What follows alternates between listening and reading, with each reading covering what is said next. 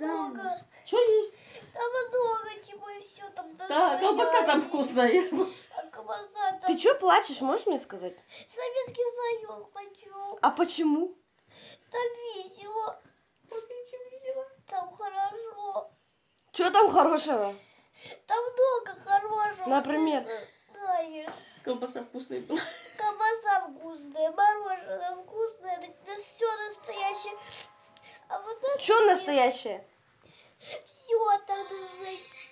Зим- Вот, Зима? видишь, там даже песенка настоящая. Песенка тебе настоящая. А что там настоящее? Новый год, зима. Там все настоящее. А сейчас ты чем недовольна? Что все не настоящее. Типа ты же тогда не жила, ты же не знаешь, как тогда было. А я хочу тогда быть. А откуда ты знаешь, как тогда было? Старички говорят, все про... Какие пока- старички? Показывает все оттуда. вот. И что теперь делать? Вернуть Советский Советский Союз? Союз.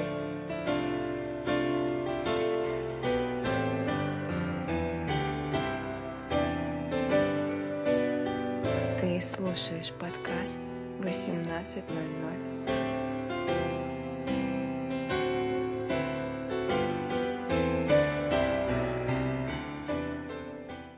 Здравствуйте, дорогие друзья! С вами подкаст 18.00, с вами Кирилл. Просто Артем. И сегодня мы хотим поговорить про тему, которую мы давно хотели обсудить, по крайней мере, которую я хотел обсудить. Она у нас давно висела в шоу-нотах. Мы все никак не могли к ней подступиться и все-таки решили подступиться. Мы хотим поговорить про э, современный взгляд молодежи и людей нашего поколения на Советский Союз. С вами 18.00, давайте начнем.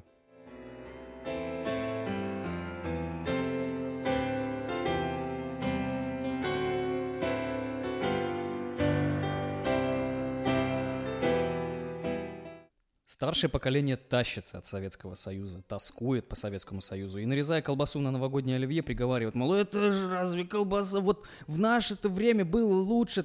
А вот молодое поколение, напротив, при упоминании в их присутствии СССР, плюется, улюлюкает, шипит, матерится и совершает прочие непотребные вещи, мотивируя это чем-то вроде, да ну, совок, вообще отстой, что там, сходить некуда, музыка, говно, супермаркетов нет, вы че, ну отстой, короче. Не любят СССР. Но вообще относиться к периоду нашего времени как Советский Союз плохо или хорошо, по моему мнению, личному глупо довольно-таки, потому Ну, что потому это- что как бы нас там не было. Да, нас не было, и дов- этот период довольно неоднозначный. Но к тому же, если рассматривать э, период глазами наших родителей или э, дядь, теть там и так далее, то они не могут к нему относиться более-менее рационально, потому что это их детство, а любому поколению, даже нам с тобой, я об этом говорил в подкасте про поколение Y, всегда кажется, что время, в котором они живут на данный момент, оно самое лучшее. Ну, особенно если говорить про детство, потому что в И оно, детстве у нас типа- самые такие крепкие, теплые воспоминания. Да, да, да, типа, что все было типа. Потому что у, по большей степени у людей, которые жили в советский период времени, у них воспоминания такие, типа, что э, мороженое стоило 5 копеек, что были с, э, Ну, во дворах, вот вот, да. встречались, бабушки, дедушки там общались, там и так далее, серванты были, все дружные. И эти вот все шту- штуки, короче. А вот этот ковер на стене, вот это, Да. это же замечательно. То есть это такая ностальгия. А ностальгия, по моему личному мнению, это очень э, противное чувство. Ну не то, что, ну блин, Ну как, оно- оно- затормаживает твой мозг. как оно, бы, не, так оно нерациональное просто само по Да, себе. да, да, да. Ты оцениваешь прошлое по ключевым моментам, которых у тебя были хорошо. Потому что, например, в тот период времени, когда у тебя было хорошо, у кого-то было Да, все у кого-то плохо. было плохо, и даже очень плохо. И сейчас, когда взрослые люди, например, говорят, я общался со своей мамой, и спрашивал у нее, как она относится к Советскому Союзу. Она, конечно же, говорит, что хорошо относится к Со- Советскому Союзу. И она говорит с позиции себя, сейчас взрослого человека, уже, типа, пов- повидавшего жизнь, уже, знаешь, такого, э, не скажу, не скажу, что старого, но уже такого взрослого, больного там относительно человека, то есть, который в данный момент э, государство его там не помогает, не обеспечивает, ему, например, не хватает денег или еще чего-то. Потому что, например, все же мы прекрасно понимаем, что люди, которые жили в советское время, они были по большей степени, ну, такими очень гипертрофированными детьми партии. Партия и коммунизм, и вот это все, оно так довольно сказочно выглядит, особенно со стороны, когда смотришь. То есть, господи, од- однопартийность, все такие, да я за партию и Русь, в ж-». ну вот это вот. Потому что, смотри, к чему я подвожу. У нас сейчас люди на самом деле не самостоятельные. в нашей стране. Потому что, например, у нас люди не умеют нормально копить деньги. То есть люди у нас живут от зарплаты до зарплаты. Понятное дело, что у нас существует проблема э, плохой индексации заработной платы, того, что оно хреново повышается. Но все-таки в Америке тоже как бы зарплата, ну, не у всех хорошие. Потому, я хочу просто привести такую аналогию. Например, есть штат Флорида, и есть, например, какая-нибудь условная там Архангельская область. В штате Флорида каждый год происходят э, шторма и натопления какие-то определенные. Но люди, которые там живут, они научились страховать свое жилье, чтобы когда жилье затонуло, они смогли его отремонтировать или купить новое, Мгм. допустим. Но у нас, ты знаешь, такая история происходит каждый год, когда у нас происходят пожары где-то в, в Ну да. центре России. Ну И- и затопление тоже и бывает. затопление тоже бывает. И когда происходят такие вещи, у нас люди всегда просят помощь у кого? СМСки отправить? А, у, у самого. У, со- у человека свыше всегда просят человек, ну, про, ну, помощь. И это э, отголосок, вот этот вот корень проблемы Советского Союза, потому что раньше в Советском Союзе все за тебя решали. Мне как раз таки мама сказала эту фигню, что она, например, училась на медицинском факультете, и их распределяли.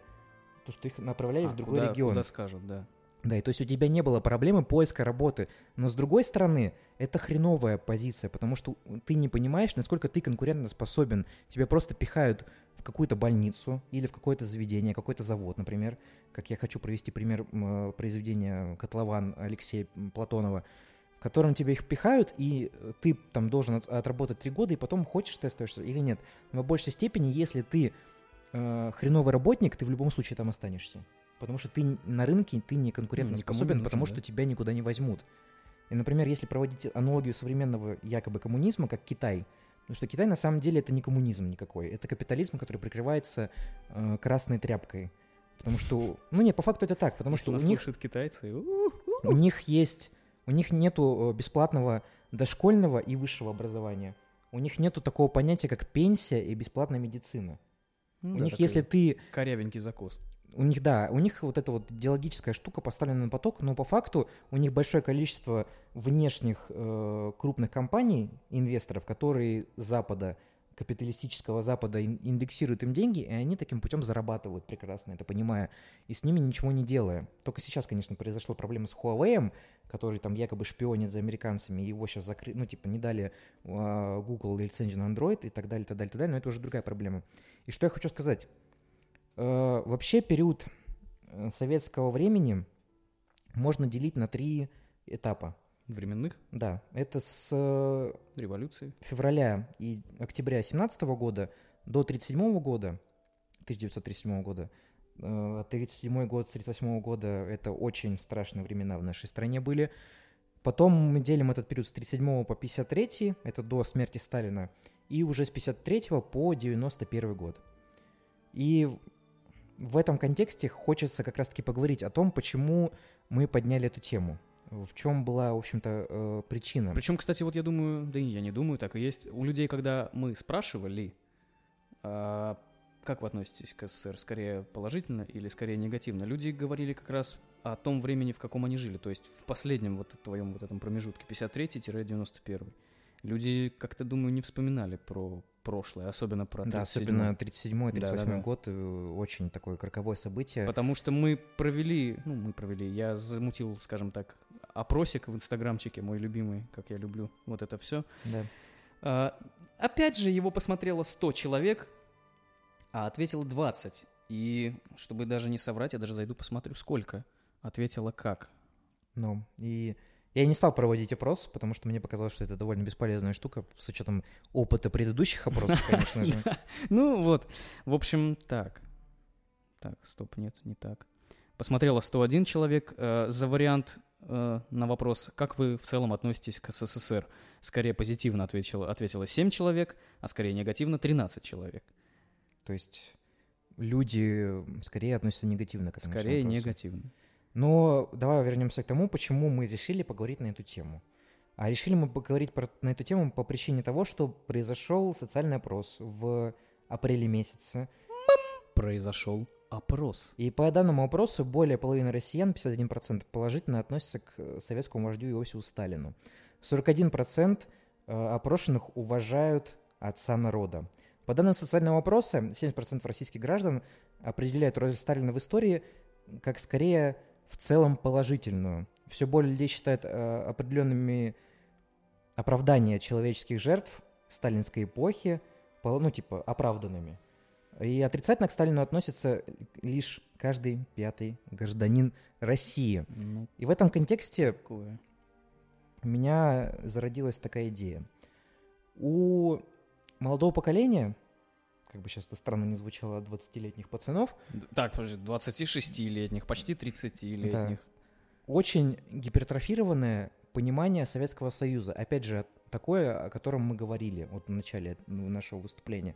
О том, что... Выступление. Выступление, да, очень... Я не знаю, почему не вспомнил это слово.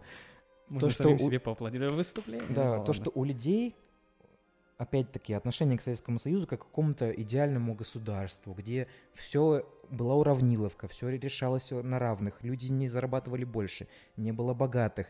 Э, Мороженое стоило 5 копеек. Не знаю, почему я постоянно вспоминаю про мороженое, но все-таки, что мороженое. можно было поехать в Крым отдохнуть по какой-нибудь путевке, в Ригу Вот можно это было отдохнуть. да! И типа, и... За граница! Ну да, такая условная. Но ведь это же реально была проблема о том, что у меня родители рассказывали, что были, например, польские пиджаки и советские пиджаки, и все хотели покупать польские пиджаки, потому что понимали, что польские пиджаки типа пи***, а советские пиджаки говно. Как Ну, ни- и ничего не поменялось с этого времени. Я носил только китайский. И в этом контексте я хочу сказать, что э, Советский Союз породил очень такое понимание, как советск... российский мен- менталитет. Под российским менталитетом я понимаю такую вещь, что когда у нас случается в России какое-нибудь говно, типа э, сгорел торговый центр или э, вот этот парк в Екатеринбурге и так далее, так далее, так далее, все э, срывают это все на российский менталитет. Но проблема-то в том, что это не российский менталитет, это советский менталитет.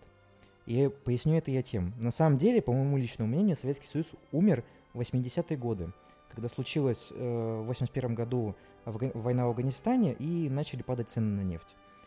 И с восьм- периода 80 по 91 э, скажем так, визуальное тело Советского Союза находилось в коме. То есть оно было в таком сне, когда был застой. Потому что это период времени называется застой когда ничего не происходило. Потому что на- я спросил, опять же, у мамы про Афганистан, и она говорит, что никто не знал про Афганистан в тот период времени. Никто не знал. Да, она говорит, что даже если привозили трупы, то никто ни о чем не говорил, и если хоронили людей, то никто об этом ничего не говорил, потому что это все скрывалось. Потому что на самом деле война в Афганистане это был полноценная попытка захвата советскими войсками власти в Афганистане.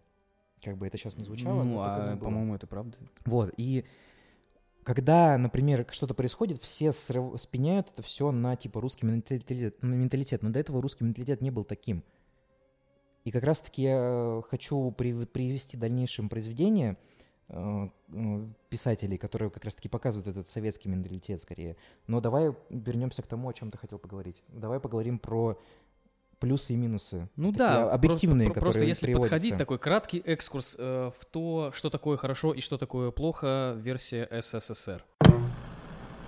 в принципе, придерживаюсь правила о том, что нет ничего абсолютно хорошего и абсолютно плохого. Следовательно, любой период, любое событие м, имеет в себе как плюсы, так и минусы.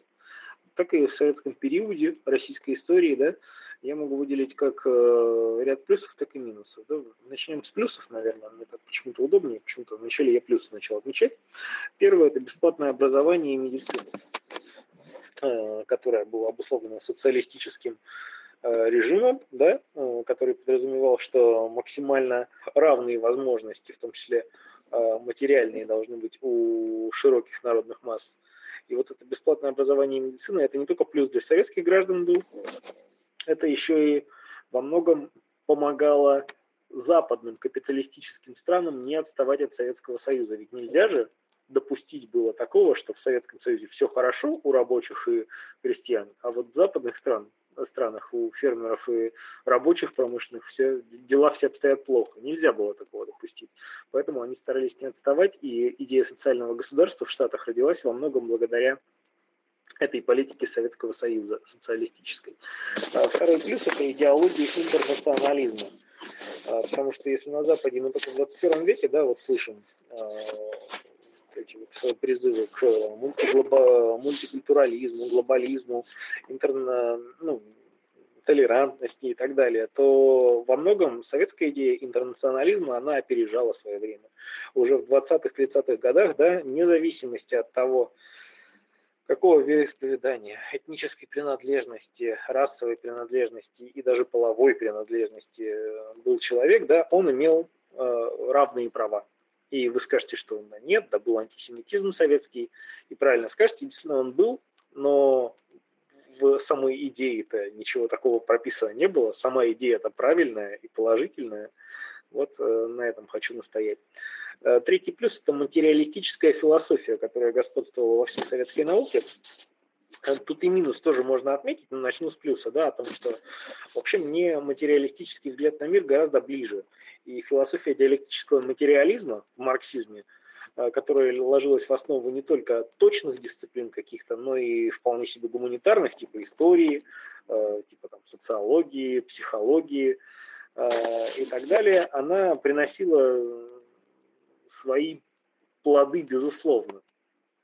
Э, и она, конечно, была связана с тем, что эм, с гонениями на религию, безусловно, да, потому что именно вот, вот там вот лежит начало советского вот это, вот это безбожие, антисемитизма, идея о том, что все определяется э, способом производства, ну, как Маркс писал, да, а Бог никакой ничего не определяет и не решает. Э, и мне, мне позиция материалистическая, повторюсь, близка, но, конечно, там были перегибы, безусловно. Конечно, были и минусы. Во-первых, минус э, материалистической философии в том заключается, что вообще нельзя допускать монополии на какую-то методологию в науке. Ну, это просто глупо, да? Э, это не соответствует принципам научности, да? Наука должна быть фальсифицируемо, да, должно быть много теорий, много подходов, много методологий.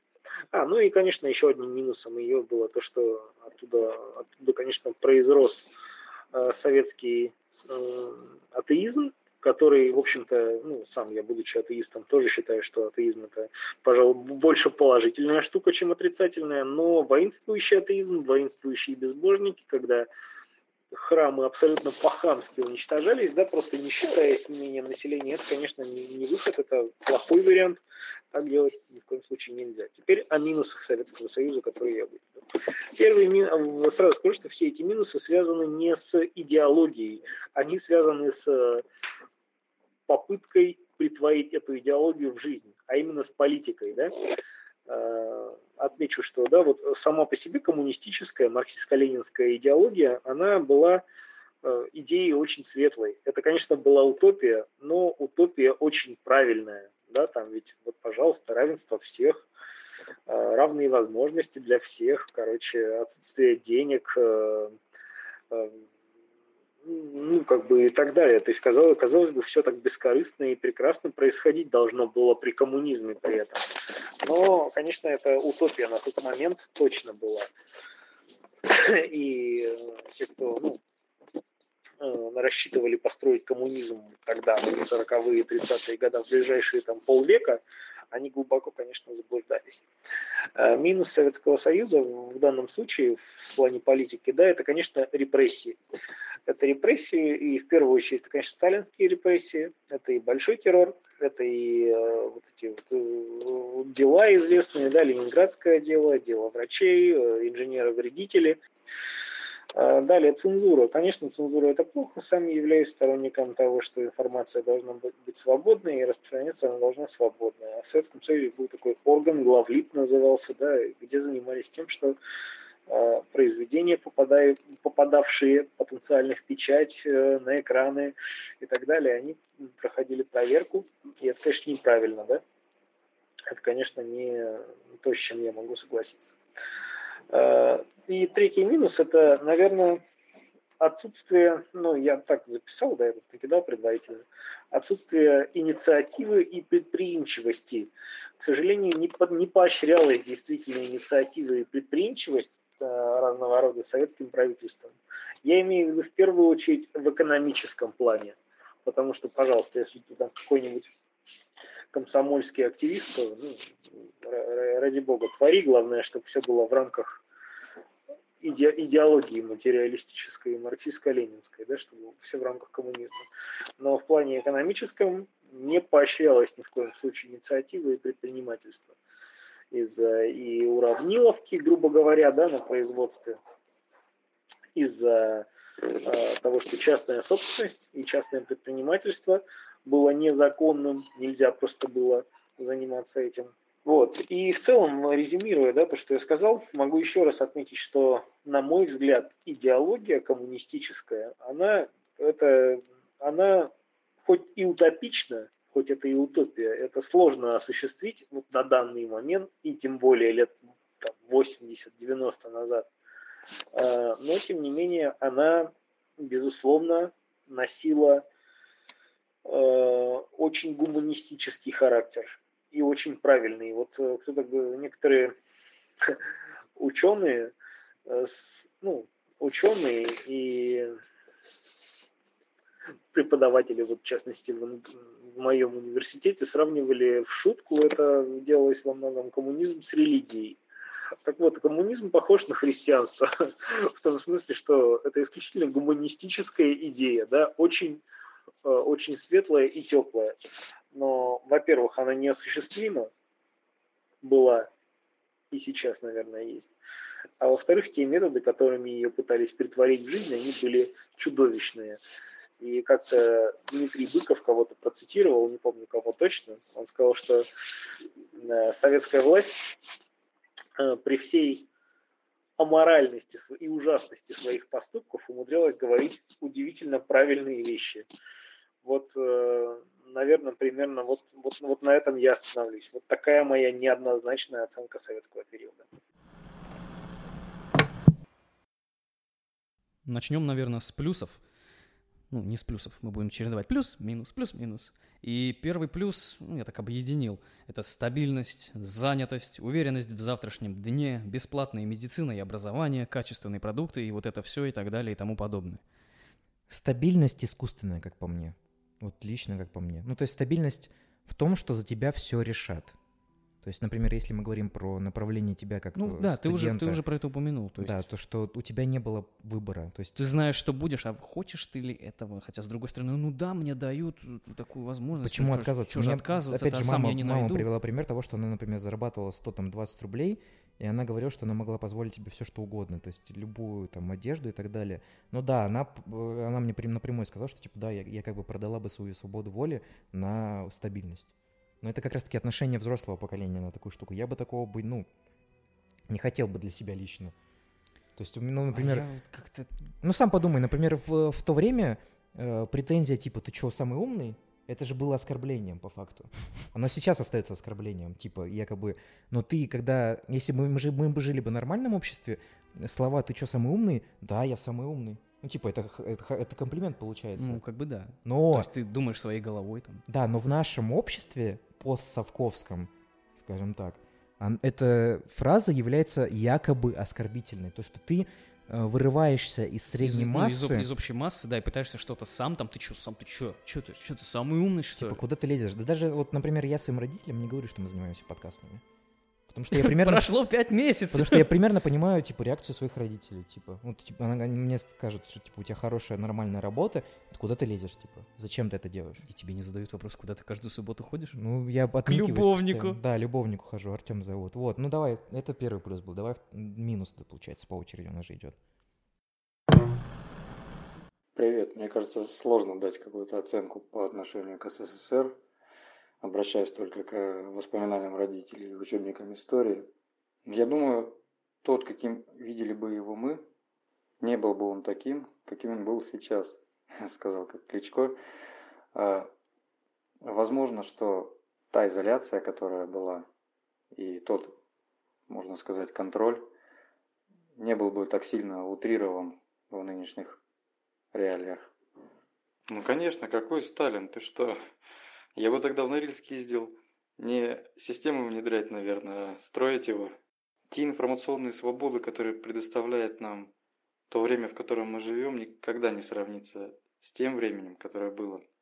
Даже если бы та модель Советского Союза была спроецирована на 2019 год, все равно бы это разительно отличалось от той свободной России, в которой мы живем. Вот этот опрос, он ничего не показывает. Те аргументы и мнения 30%, которые не хотели бы жить при Сталине, мне кажется, гораздо компетентнее с точки зрения истории, нежели чем у тех ребят, которые, наверное, думают о фразе «Сталина на вас нет» на какого-нибудь раздражителя и делают вывод, что есть какой-то вождь, который, соответственно, всех посадит, всех накажет, в том числе и невиновных.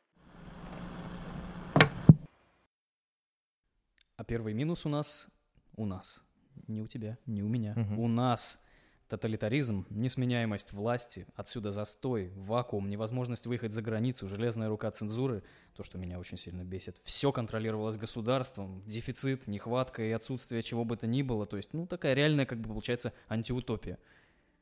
И на самом деле, опять же, возвращаясь к, типа, к менталитету советскому, это очень сильно нам сейчас окликается, скажем так, в плане выборов. Потому что в то время... Ну, советское эхо. Да-да-да, советское эхо. В то время люди не понимали, что такое выбор. И что такое выборы. Ну, нафиг. Они там в, были первые выборы в каком-то 89-м году, и то были они такие, типа, номинальные просто, типа, чтобы люди такие, типа, выбрали. Есть э, при, прикольно, ну, типа, в фильме «Диктатор» с Сашей Барона Коэна, Ну, да. там же тоже есть сцена, когда в конце фильма он, типа, проводит выборы и с танками там и так далее, просто всех проводят в одну и ту же кабинку, а если один человек там проходит, его там сразу, типа, ну, Убивают, да. арестовывают, там, убивают и Ну, так далее. Вроде шутка, а вроде бы и не... Ну, а вроде довольно, типа, ну, как бы правдопод- правдоподобная бы да. херня. Так и было. То, что сейчас... Так и есть. то, что у нас такая э, проблема того, что люди на самом деле не смотрят направо и налево в плане выборов. То есть они считают, что вот есть один как бы кандидат, все, типа, вот он как бы вот наш. Ну, тут я, я хотел бы сказать, что... Ну да, я это уже как бы и произнес. Все контролирует государство. Ну да, То есть, если ты творческий человек в СССР, ты можешь, ну, как бы все забить на это, либо уехать. это опять же возвращаясь к Солженицыну, с Да, ГУЛАГом, да, да. к Ахматовой, ее репрессиям, к Евтушенко, который спокойно уехал в Америку, потом, э, господи, кто написал Лолиту? Не И Набоков. Набоков написал Лолиту, Набоков написал э, Лолиту, в Аме- будучи в Америке, как бы живя. Ну да. То есть, как бы это великий Королева. Королев, блин, сука, сидел в тюрьме. У него даже есть в музее Королева, у него есть кружка тюремная, где написано, сука, Королев. Замечательно. Человек, который на, на технологиях которого до сих пор летают союзы, Человек, который запустил, грубо говоря, первого человека Гагарина в в космос, космос, да. сидел в сидел тюрьме. в Спасибо тюрьме. тебе, любимая моя родная страна, родина. Я старался, я работал для тебя, а ты со мной. К тому Вот- же, вот если вот. говорить про послевоенное время, многих военачальников после Второй мировой войны ре- типа, закрыли. репрессировали и закрывали. Это тоже как бы ну нонсенс такой определенный. мнение об СССР, да, такого человека, мнения диванного эксперта на кухне. Потому что я, естественно, не жил в это время, не являюсь никаким кандидатом исторических наук. Но период СССР это все-таки достаточно большой период. И, кажется, нужно понимать, что там СССР при Ленине и СССР конца 80-х это совершенно разные системы, экономические, политические, и люди в них жили тоже совершенно разные. Нет никакого такого негатива к этому периоду, как и ко всему красному. Стараюсь более объективно подходить вот к вопросам истории, особенно нашей. По большому счету, вот такой вопрос СССР меня ну, мало волнует, не является для меня каким-то три- триггером, чтобы я начинал там, да вот, тогда лучше жилось, или типа, о, тюрьма народов, лучше бы там белые победили в свое время. Думаю, важны те уроки, которые можем из этого подчеркнуть. Мне кажется, главный урок, что любая, даже самая благая идея не должна обернуться чем-то тоталитарным и жестким для самих же людей, которые работают на эту идею. То не нужно вестись на идеологию, какие-то красивые лозунги, речи. Всегда нужно думать о каких-то более человеческих вещах. Ну, большинство так думает. То есть, э, живем в такое время, люди не то чтобы не интересуются политикой, они не хотят идти ни за какими лидерами политическими, идеологическими. Возможно, это выглядит как такое ну, апатичное отношение к жизни страны и политической сфере. Мне кажется, просто люди хотят жить достойно, чтобы вокруг них тоже люди жили более-менее достойно. Вообще, ну, как повторюсь, это все такие рассуждения ну, диванного эксперта, такие максимально бытовые. А, и для меня этот вопрос видится таким же, как как вы видите Россию при Иване Грозном? Ты такой, ну, блин, да, Причнина, конечно, не очень, но вроде и Казань взяли. Ты простой крестьянин, прокормить бы семью. Хотя вот так вот, если я сейчас подумал провести аналогию сегодняшним днем, мало что изменилось. Второй плюс. Ну, назовем это образно народными чувствами, то есть патриотизм, нравственность, искренность, огонь в глазах и сердцах советского народа, вера в то самое светлое будущее. Время, когда алкоголизм, ну, наверное, вот эти все наркоманы, эти сигареты, блядь, типа считалось, что фу, какой ты нехороший, ты куришь, пьешь, гнида, в карты играешь, собака, спорт, сила, вот это вот все. А кто сказал учиться, учиться, еще раз учиться? Товарищ тот самый. Ну, знаешь, вот этот плюс можно повернуть и минусом, потому что это советская агитка и пропаганда. Потому что, например, тебя с самого детства про- промывали мозги. Ты сначала был октябренком, Ну, видишь, тебя, тебя растила партия, получается. потом ты, был как машина. пионером, потом ты был коммунистом. Если ты не был бы... Комсомольцы, вот это все. Если ты им не был, значит, ты, вот опять же, типа, ты Изгой. самый умный, что ли? Да, Типа, самый вот. умный, что ли. И, ну, я думаю, очень тяжело было бы в то, в то время устроиться. То есть тебя вклинивали в какие-то рамки э, вот этого вот молодежного Ну якобы да. движения. Ну, ты часть механизма. Да, то есть ты винти- такой маленький винтик в механизме там всего построения вот этого вот идеального, Светлого будущего большого коммунизма. да, и такого идеального коммуниста условного типа. То есть если ты с детства ты был октябренком, ты, блядь, пионером, ты, блядь, был коммунистом, там, в партии, у тебя значки были. Ты помнишь эти, блядь, значки? У меня у дедушки блядь, до сих пор они Когда есть.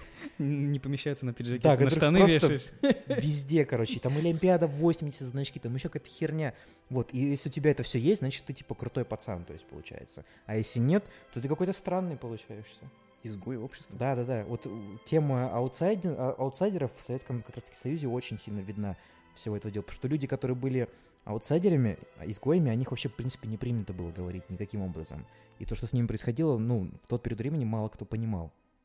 И очень верно ты подметил второй минус, вытекающий из плюса. Это пропаганда, вождизм, культ личности, партийная верность и партийная тут же истерия. Ну, собственно, мы об этом уже и сказали. Ну, пропаганда просто само по себе слово, которое нельзя относить ни как к положительному фактору, ни как к отрицательному фактору. Пропаганда — это пропаганда. Это... Ну, смотря что она преследует. Не-не-не, это в любом случае, знаешь, э, это насаждение насильных мыслей. То есть это не твои мысли в голове. То есть тебе хотят насадить даже якобы Ну, да, да, положительную да. то есть мысль, мысли не, не твои. не твои. То есть мысли другого человека и народные мысли. Так которые- а при том, в чем, в чем, как бы, ну, лично для меня, я даже могу назвать это ужасом. Ужас для меня, что есть человек. э, Каждый человек это, ну, личность. Мгм. у каждого Ну, свой индивидуальность. характер, индивидуальность. Индивид. И ты в каждого этого человека так вложил мысль, вложил, вложил, вложил. Ты как машина, то есть ты реально думаешь не своими мыслями. Ты, ты не ты. Но видишь, это опять же, этот процесс, он очень плавный, незаметный, потому что, опять же говорю, октябренок, да, да, пионер да. Это и вот, так вот далее. сам с молоком матери в тебя этот коммунизм красный пихают. Идею, неважно тут опять же. И, и ты вырастаешь не собой. У тебя, может, есть какие-то мысли в душе, где ты сидишь, так закрылся от всего в туалете там, и такой, ой, а было бы классно, чтобы... А нет, нет, о чем это я говорю? Нет, так нельзя у нас в стране делать, ни в коем случае. Все, ты сам себя как бы затыкаешь, потому что ты живешь в этом, в машине. Потому что у тебя нету критического взгляда и мышления на этот вопрос, потому что ты изначально находишься внутри системы. Ты не можешь, будучи внутри системы, посмотреть на нее извне. Это то же самое, когда, например, бывают проблемы с крупными компаниями, у них бывает типа проблема какая-нибудь функциональная. Ты, будучи в процессе, не понимаешь, что процесс идет плохо, потому что ты находишься в нем. Да. Третий плюс. Производство чего-либо. Ну, то есть авиастроение и космос, вооружение, атомная энергетика и наука в целом. Это было, мне кажется, до определенного периода времени, но опять же, любого ученого там и так далее, их тоже гнали, ну, очень сильно. Ну вот просто смотри, я, я почему-то, когда думал о плюсах-минусах, я вспомнил э, советский молоток, который у нас был, и он у нас жив до сих пор. А когда я что-то, где-то там что-то его не было, я воспользовался каким-то из, из новых, он сломался от первого Что за удара. советский молоток? Просто, совет... просто молоток, Просто- просто произведенный молоток. в СССР, короче. Да. А фонарики вот эти вот, которые ты рукой сжимаешь, и у него электричество Да-да-да. идет. Ну вот, я не знаю, у нас просто много всякого барахла постоянно там в подвале валялось или в гараже, ну, советского. И оно, блин, работает просто до сих пор. Ну, это потому, что не было рынка. Потому что, например, сейчас есть один из законов рынка, что то, что ты покупаешь, не должно работать больше там скольки-то лет. Да. То есть оно должно 100% сломаться, чтобы человек э, купил себе новую вещь, чтобы он внес деньги в экономику. И, с одной стороны, это нормально, если у тебя есть деньги купить новое. Но, с другой стороны, если у тебя нет этой возможности, то, конечно, это плохо. Это вот я абсолютно уверен, потому что есть у каждого, наверное, в семье, ну, не знаю, где-нибудь до сих пор В подвале в подвале ведро, например, условное, да, которое, ну, атомная война пройдет, оно все равно будет ведром и будет выполнять свою функцию. А то, что новое ты купишь, это полная хрень. Вот а, ну, я только что вспомнил автомат Калашникова. Ну да, 47-й. Наши танки, например, э, самолеты. Довольно Да блин, о чем говорить? У нас, был, мощная тема. у нас был шаттл, Буран, который сам взлетал и сам садился. Алло. Ну, это, это, это мощно. Это, ну вот с другой стороны, теперь э, спросить так вот, а какой ценой все это? Да, вот это опять же возвращает Сделано. нас к, к 30-м годам, там вот с периода, с первый период, который я назвал, с 17 до 37 года. Ну, опять же, да, многие люди об этом не задумываются, как, какие, какой ценой. Потому что, например, первый полет Гагарина тоже не давался легко, тоже Ну отбирали да, очень для, жестко. для людей это что такое? Ой, ура, Юра в космос полетел, молодец. Да, да, да. Но это опять же агитка, пропаганда. Да, а что стоит за этим? Но люди, которые делали эту ракету, их там э, тоже, например, Королева там постоянно проверили на то, чтобы он не был каким-нибудь За- американским засланным. шпионом там и так далее, Да. да. К тому же после Второй мировой войны э, большое количество ученых, которые занимались ракетостроительством, что у нас, что в Америке, были немецкие ученые, как бы фашисты бывшие условные, Мгм. Которых просто успели вывести во время Второй мировой войны. То есть американцы своих вывезли, а мы своих вывезли ученых. Ну да. Ну и третий финальный минус — это жесткость, жестокость, кровь, тысячи справедливо и несправедливо убитых, репрессированных и запертых в тюрьме людей. Ну, об этом я могу судить только благодаря Солженицыну. Есть прекрасное произведение «Архипелаг ГУЛАГ». Вообще, отношение к Солженицыну у меня было разное с течением времени э, моего становления, потому что изначально я не очень любил его, не очень мне нравился, потому что мне казалось, что, ну вот как, например, такой писатель может писать про ГУЛАГ, будучи в Советском Союзе?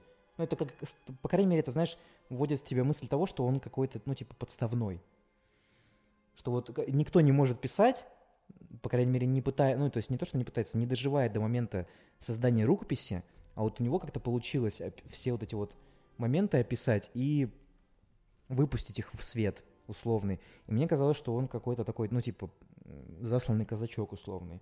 Но потом с течением времени я побольше про него почитал и понял, что, ну, как бы, на самом деле это все неправда. И он, ну, действительно, как бы, совет, ну, типа, русский писатель. Русский, опять же, повторюсь, не советский, а Он, русский ка- он- писатель. он когда, в каком году написал? Ой, я не помню, если честно, в каком году написал «Архипелаг ГУЛАГ», но он как раз-таки писал этот, по-моему, в период времени, когда был Сталин, то есть это, получается, с 37 по 53. То есть он же мог написать в один год, а выйти она могла Да, выйти могла она, год. типа, в любой момент. К тому же, когда он э, был фактически в ГУЛАГе, он там ничего не писал. То есть он просто находился в, в процессе, скажем так, репрессии условной.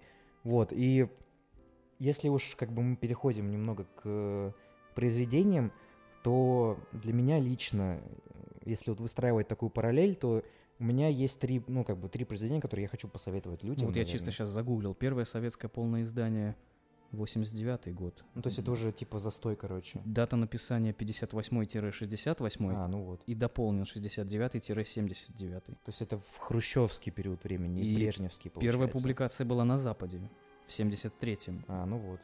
Вот. Ну, нифига себе, блин. То есть как бы человек вынашивал такую долгую свою историю.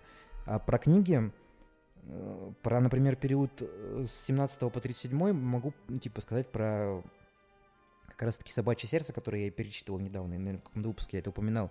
Там очень прикольно показаны моменты того, что э, профессор Преображенский борется с э, большевизмом очень рьяно. И опять же он говорит о том, что э, как раз-таки это знаменитая сцена про э, галоши, что советские вот эти вот э, большевики не, не обучены просто типа в парадной снимать галоши и ходить в тапках, а постоянно топчут э, мрамор, то есть это показывает их небрежность и вообще какую-то уровень образования. Пошлость такую, да, Потому что, типа, сам, ну, ты сам понимаешь, что революция на самом деле поднималась, ну, типа, с низов, в первую Ну, очередь. грубо говоря, если уж так-то, ну, из говна. Ну да, ну, условно, вот это вот э, эфемерное быдло, короче, Да. которое, на которое было проще всего повлиять. И в этом произведении он как раз-таки показывает борьбу интеллигенции Ну, с, с, грязью, простыми с людьми. нелюдями. Да, когда они приходили у него там отбирать комнаты, чтобы вот э, он, он как раз-таки говорил, я не могу, э, а, типа, есть в гостиной, меня должна быть столовая, чтобы я в ней ел. Ну, а вы другие меня её люди забираете. не понимают абсолютно. А, друг- что а они не чё? понимают, потому что для них, типа, что есть в... Что в туалете. Да, там, что есть в туалете, бежать. что ну, я есть же в ем. столовой, да. Мне не важно, где это есть. И это показывает как раз-таки небрежность того периода времени, когда э, любое отвлечение вот этой вот взглядов, какие-то более высокие, скажем так, оно очень сильно каралось. Потом, опять же, могу сказать про другой период времени. Это про архипелаг ГУЛА, о котором мы уже говорили, про Солженицына. Он как раз-таки он в этом произведении описывает в сам процесс репрессии, нахождения в, гул, ну, типа, в ГУЛАГе. Потому что, например, мы с тобой смотрели видео про Колыму. да, про Колыму у Юрия Дудя есть э, прекрасное видео, которое это полностью на два часа описывает, на- на- мне кажется, на- Ну, наиболее, погружает как бы в то, в то время даже. наиболее наверное, красочно. отчасти, да. Потому что, например, фильмы...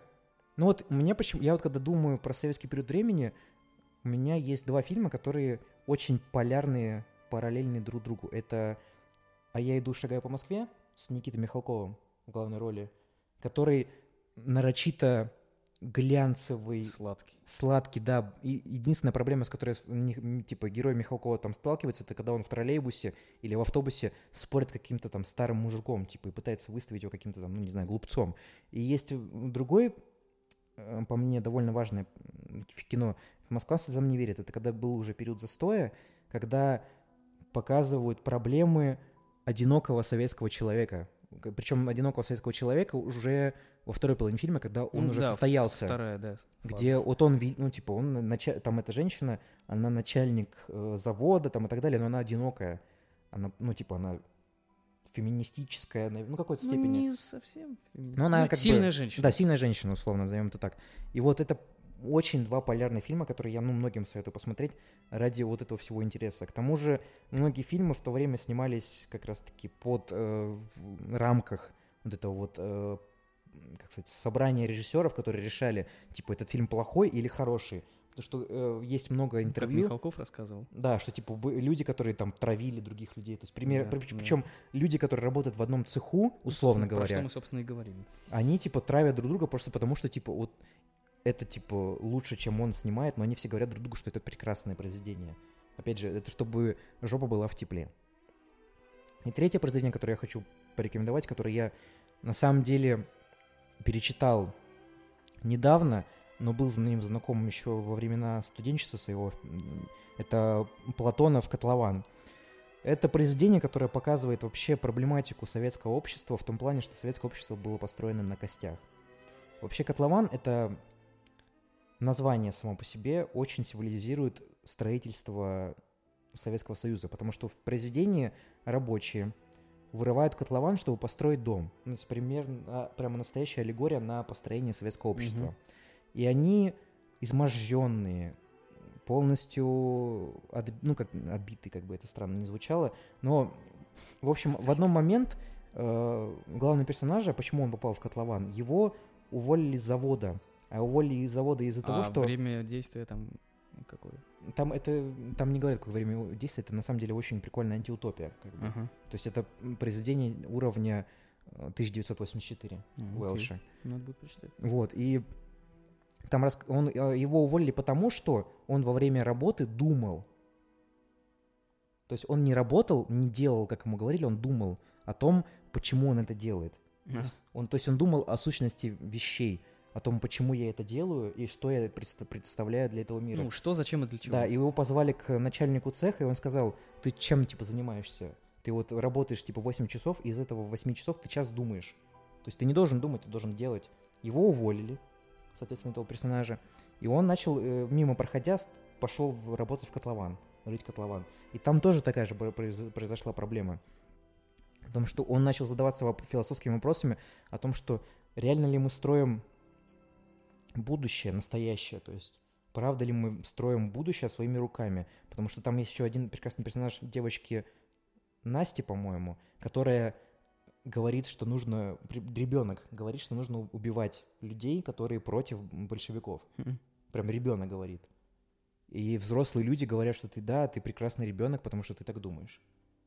То есть это ну, вот произведение, которое для меня прям очень сильно перевернули это вот, э, как сказать, взгляд на советский строй. Потому что мы с тобой не можем судить о, о том, что происходило в тот период времени, рационально. Ну, естественно, потому что уже мы про это говорили. Единственное, что мы можем, как мы можем судить, это либо произведениями, типа, которых я перечислил, которые художественная литература по факту, потому что антиутопия Платонова — это, типа, ну, как бы художественное произведение. То есть такого на самом деле не было, но он приводит э, какие-то аллегории, там, сравнения и так далее, которые очень близко к реальности.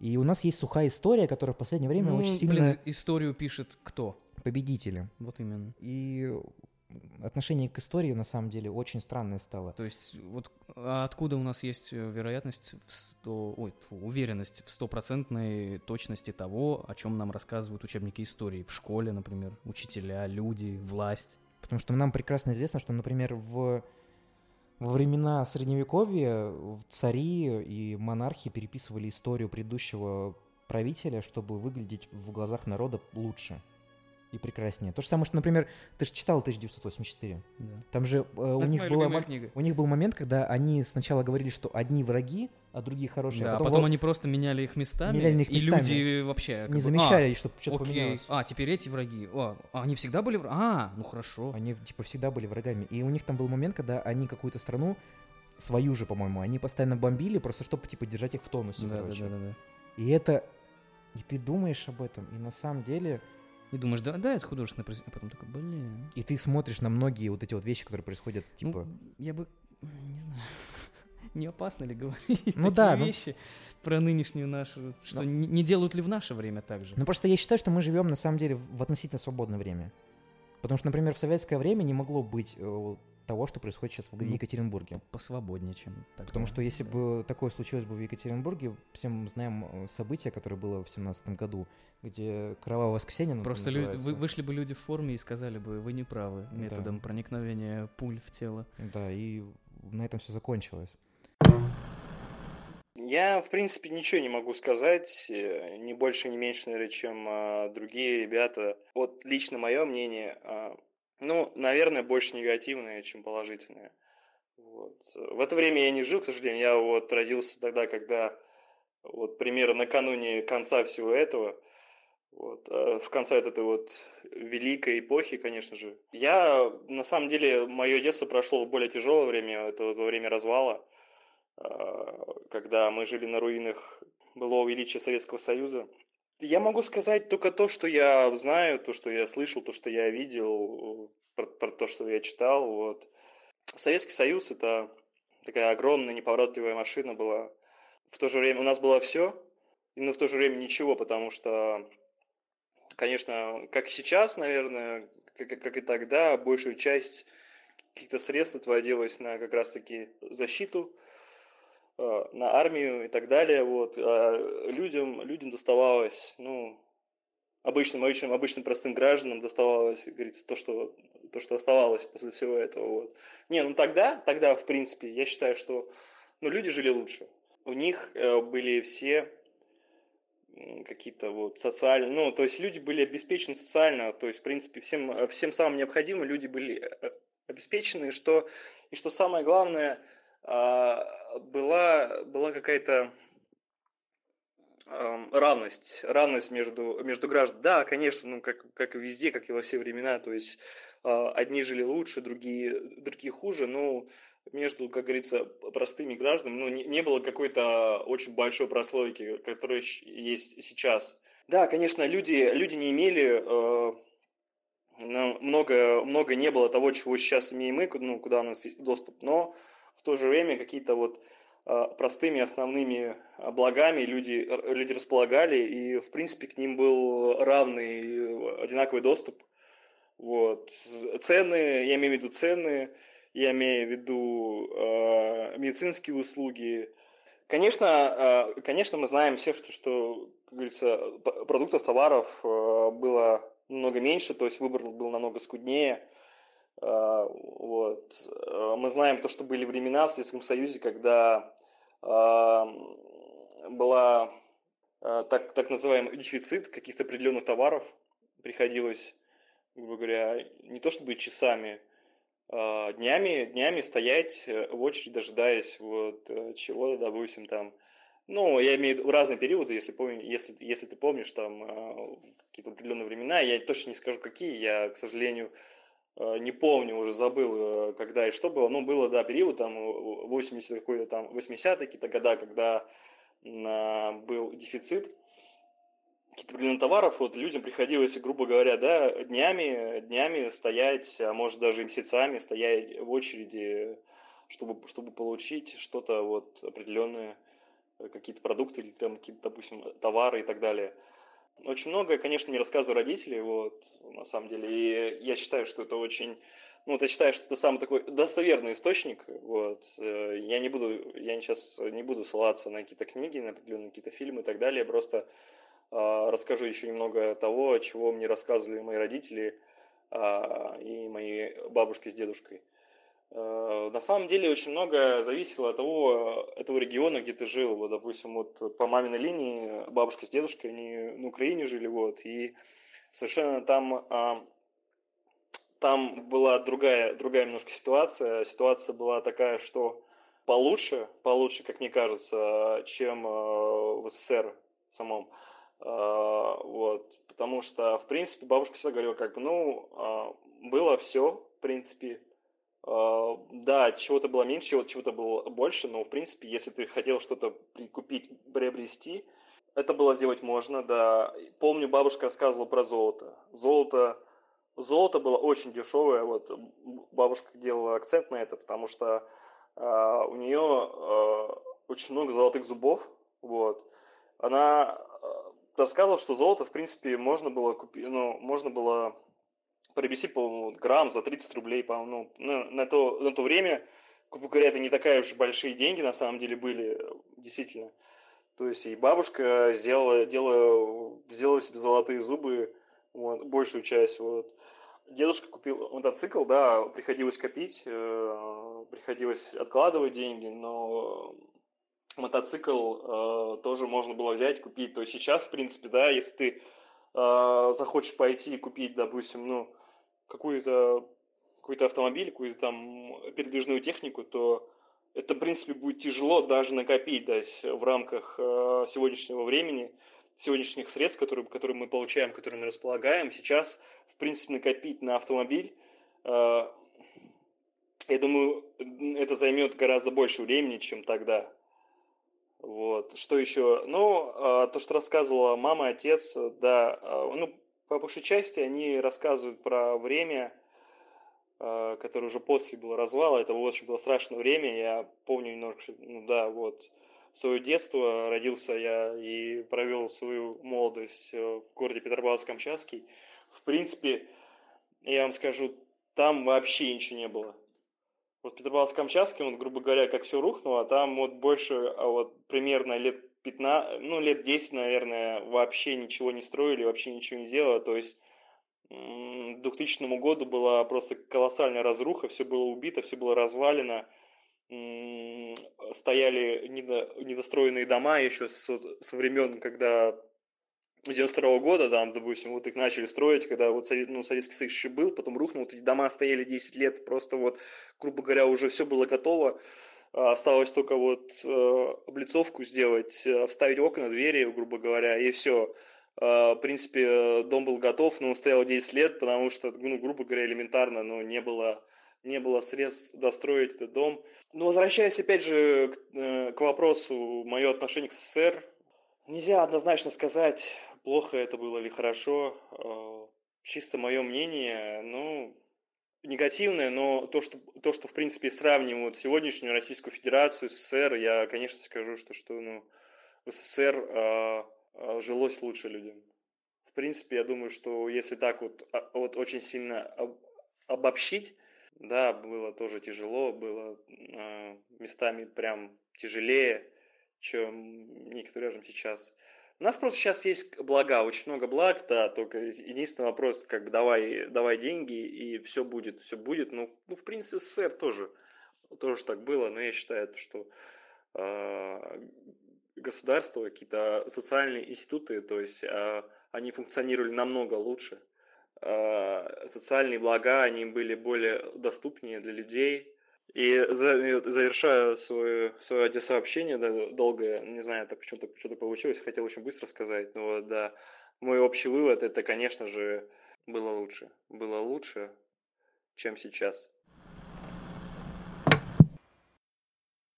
Ну, в общем, если подводить итоги того, что мы наговорили, давай детально. Как и опять же, я говорю об этом, что нельзя относиться к какому-то событию либо хорошо, либо плохо. То есть нету... История... Как сказать-то правильно? В, в мире не бывает ничего ни черного, ни белого. Ну, в этом-то и проблема, когда пытаешься, ну, скажем так, примкнуть к лагерю хорошо-плохо, да, то есть, я согласен, не бывает. Нельзя на вещи смотреть хорошо или плохо. Однополярно. Ну да, но если прям говорить, хотели, хотел бы я жить в Советском Союзе или нет, давай вот так вот, наверное, поставлю вопрос. Хотел бы ты жить в Советском Союзе или нет? Из, опять же, давай, наверное... Я бы хотел туда на экскурсию на недельку. Ну да, типа путешествие в прошлое, посмотри, как это было. Вот чисто пожить там, попробовать, но, блин, жить. Знаешь, все-таки эм, закрытостью человеческой головы, советской вот этой вот ну, то, что ты не должен вылазить из Да, то, что всего. ты не должен вылезать э, куда-то там. это ж ты, правда, не должен, что... ты не должен узнавать новое, Посмотри знакомиться, на наших с тобой родителей. Наши родители что ж так же думают. Они да, думают, да, что, типа, да. вот у тебя что-то есть, ты до... сиди... Все, счастлив. Чего тебе еще не хватает? Вот это вот. А я когда пытаюсь, главное, ну, даже мы часто спорим на эту тему, что, ну, слушай, ну я же хочу лучше, я же хочу добиться, что-то узнать, развиваться, развиваться. Да. Она говорит мне, ну, у тебя все типа браток, есть. У тебя же все есть, ты счастлив, у тебя есть родители, вот это вот, типа довольствуйся. Я говорю, мам, я не понимаю этого. Я не... Мне нужно больше. Тяга к саморазвитию, да. вообще в развитию, в принципе, это нормальная вещь. Эволюция на этом построена, типа. На развитии. А в советское время, я думаю, ну, у меня были бы проблемы. Это у ну, многих, мне кажется, современного поколения были проблемы. Ну, я, опять же, это очень такой неправильный вопрос. Тоже, что жить хочу или не хочу. Однозначно я не хочу, потому что я считаю, что наше время, ну, типа, оно самое лучшее. У нас, как бы сейчас никто не говорил, лучшее здравоохранение.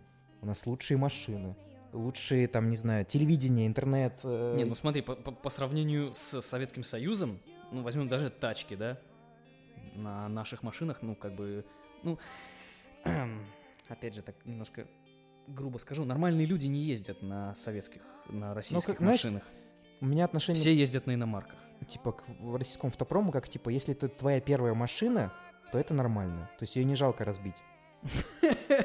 Ну, смотри, вот я надеюсь, в ближайшем времени я получу права, и э, в плане приобретения машины я нашу даже не рассматриваю в принципе. То есть я лучше куплю старую какую-нибудь иномарку, чем новую нашу. Я даже притрагиваться не хочу к ней. То есть ты купишь, короче, типа старую Бэху. Старую 80-го типа, года там гольф, гольф, гольф какой-нибудь типа, вонючий. Типа, третий или второй там, например. ну, ну, видишь, тут надо смотреть, конечно, но к российскому, все, что касается российского производства, я бы не хотел притрагиваться. На самом деле, на российское производство, типа на советское производство, и в свое время люди-то не очень-то хорошо смотрели. Потому что была Прибалтика, и люди, типа, чехословацкие галоши, там, не знаю, чешки, например, и так далее. Нет, ты смеешься, ну, типа, как бы я когда общаюсь где там, типа, с родителями или с дедушкой, бабушкой, они, типа, об этом, как бы, открыто говорят, что, типа, это было, как бы...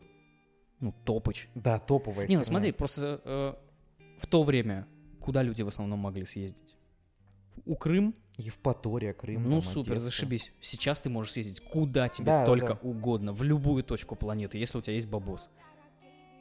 Ну, если нет бабоса, то в Турцию, конечно же, можно слетать. Мне, кстати, приснился сон сегодня про Турцию, что я приехал в Турцию, только там не было ни песка, ни чего-то жаркого, я в городе в каком-то был. Я такой иду, гуляю, да, зашибись, все нормально. Потом понимаю, что я себе отель не забронировал. Я что сейчас ночь, я в Турции, короче. Мне стало... Просто типа в Турцию приехал. Да, я такой, ой, а я же, а куда мне? А я же ничего не знаю. И все, и проснулся, испугался и проснулся. Хорошо, давай теперь мы поговорили про в целом, типа, Советский Союз там и так далее.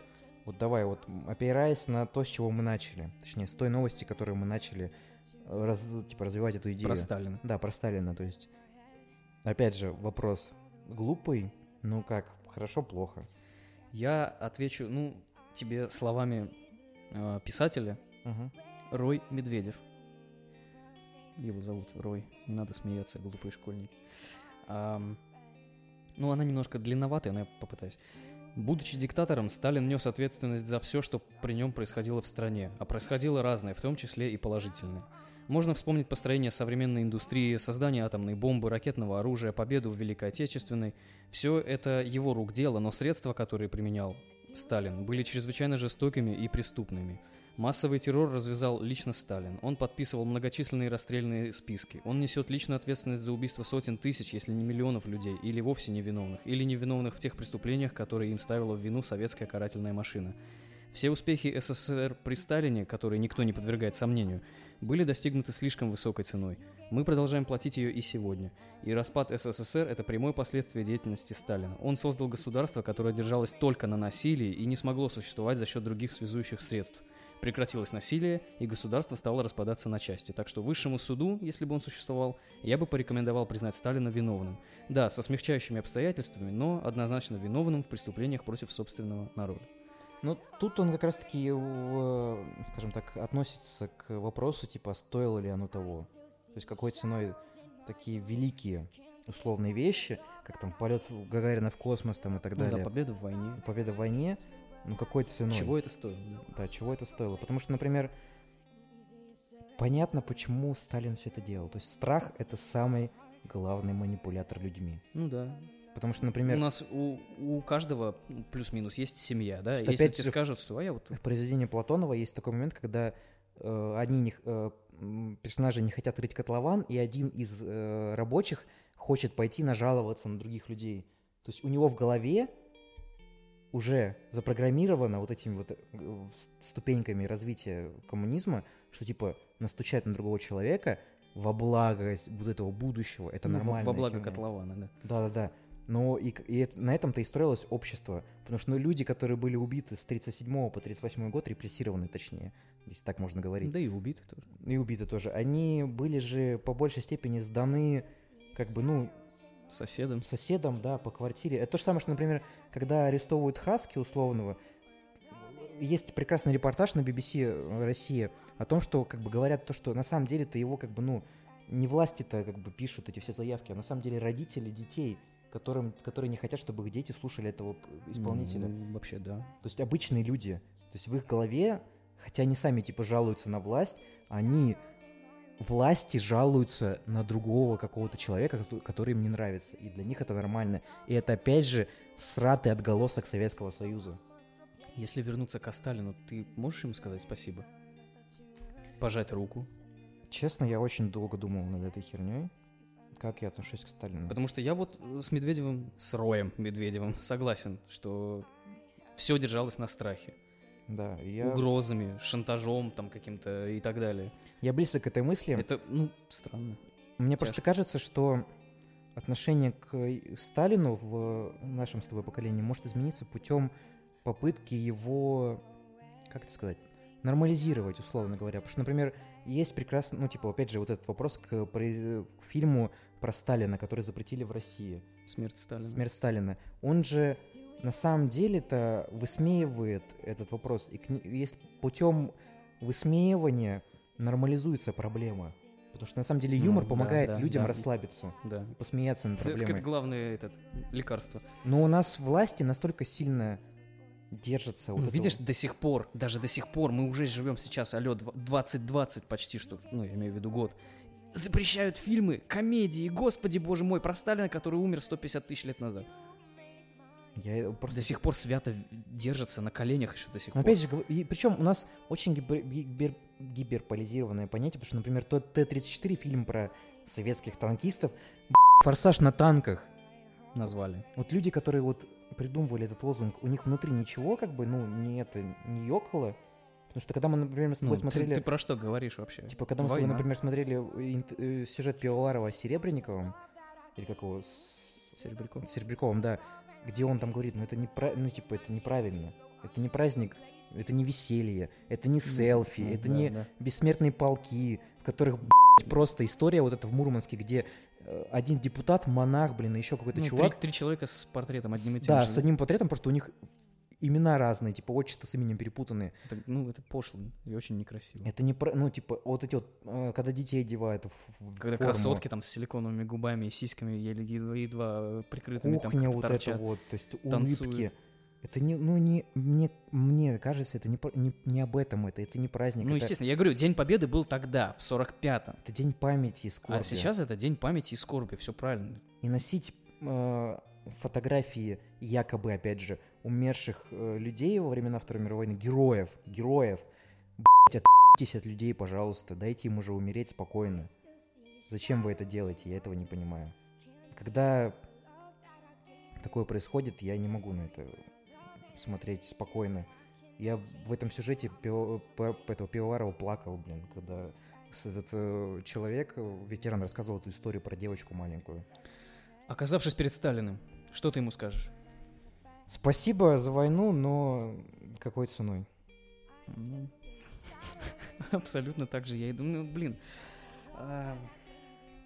наверное, скорее даже негативно я к нему отношусь. Но опять же, с историей мы же знаем, что все прекрасно понимали, что Вторая мировая война будет. Пакт Ну Молотова-Риббентропа, да, да. подписанный с э, немцами, об этом прекрасно говорил. Просто, ну, как бы это должно было стрельнуть, это стрельнуло. Вот мы имеем, что имеем. Я не отношусь, я, опять же, чтобы люди понимали, которые будут слушать, мы не оспариваем подвиг людей, которые воевали на войне. Они герои, нет, конечно. им великая им память, и низкий поклон. Если бы не они, где бы мы были сейчас? Да, вопрос нет. Но просто, когда победу во Второй мировой войне перекладывают на Иосифа Виссарионовича Сталина, ну, не он горел в самолетах, не он прыгал на доты, закрывая пулеметы, да, сидел не он горел в танках, опять же. Он был, к- опошленное слово сейчас, менеджером, который управлял людьми. И причем в некоторые моменты управлял даже неграмотно. Потому что наступление в 42 году, когда была, произошла Московская битва, битва под, Рже- под Рж- Ржевом, по-моему, Под Ржевом. да, где мы просто проиграли в, в пух и прах, была э, спланирована Сталином и проиграна была им же. И миллионы людей просто умирали. То есть нельзя, опять же, нельзя на любое историческое событие смотреть через призму хорошо и плохо. Как случилось, так случилось. Нету... История не знает сослагательного уклонения. Но, опять же, это наше личное мнение на вз- взгляд на это все происходящее. Вот, как-то какая-то такая позиция. В общем, заканчиваем мы на такой ноте. Спасибо, что послушали подкаст. Ставьте оценки. Чтите критическое мышление. Думайте башкой, Да, пожалуйста, слуш- соображайте. Спасибо, что послушали. Меня зовут Кирилл. Ну, Я просто Артем. До свидания. До свидания. done. I thought you were the one listening to my heart instead of my head. You found another one, but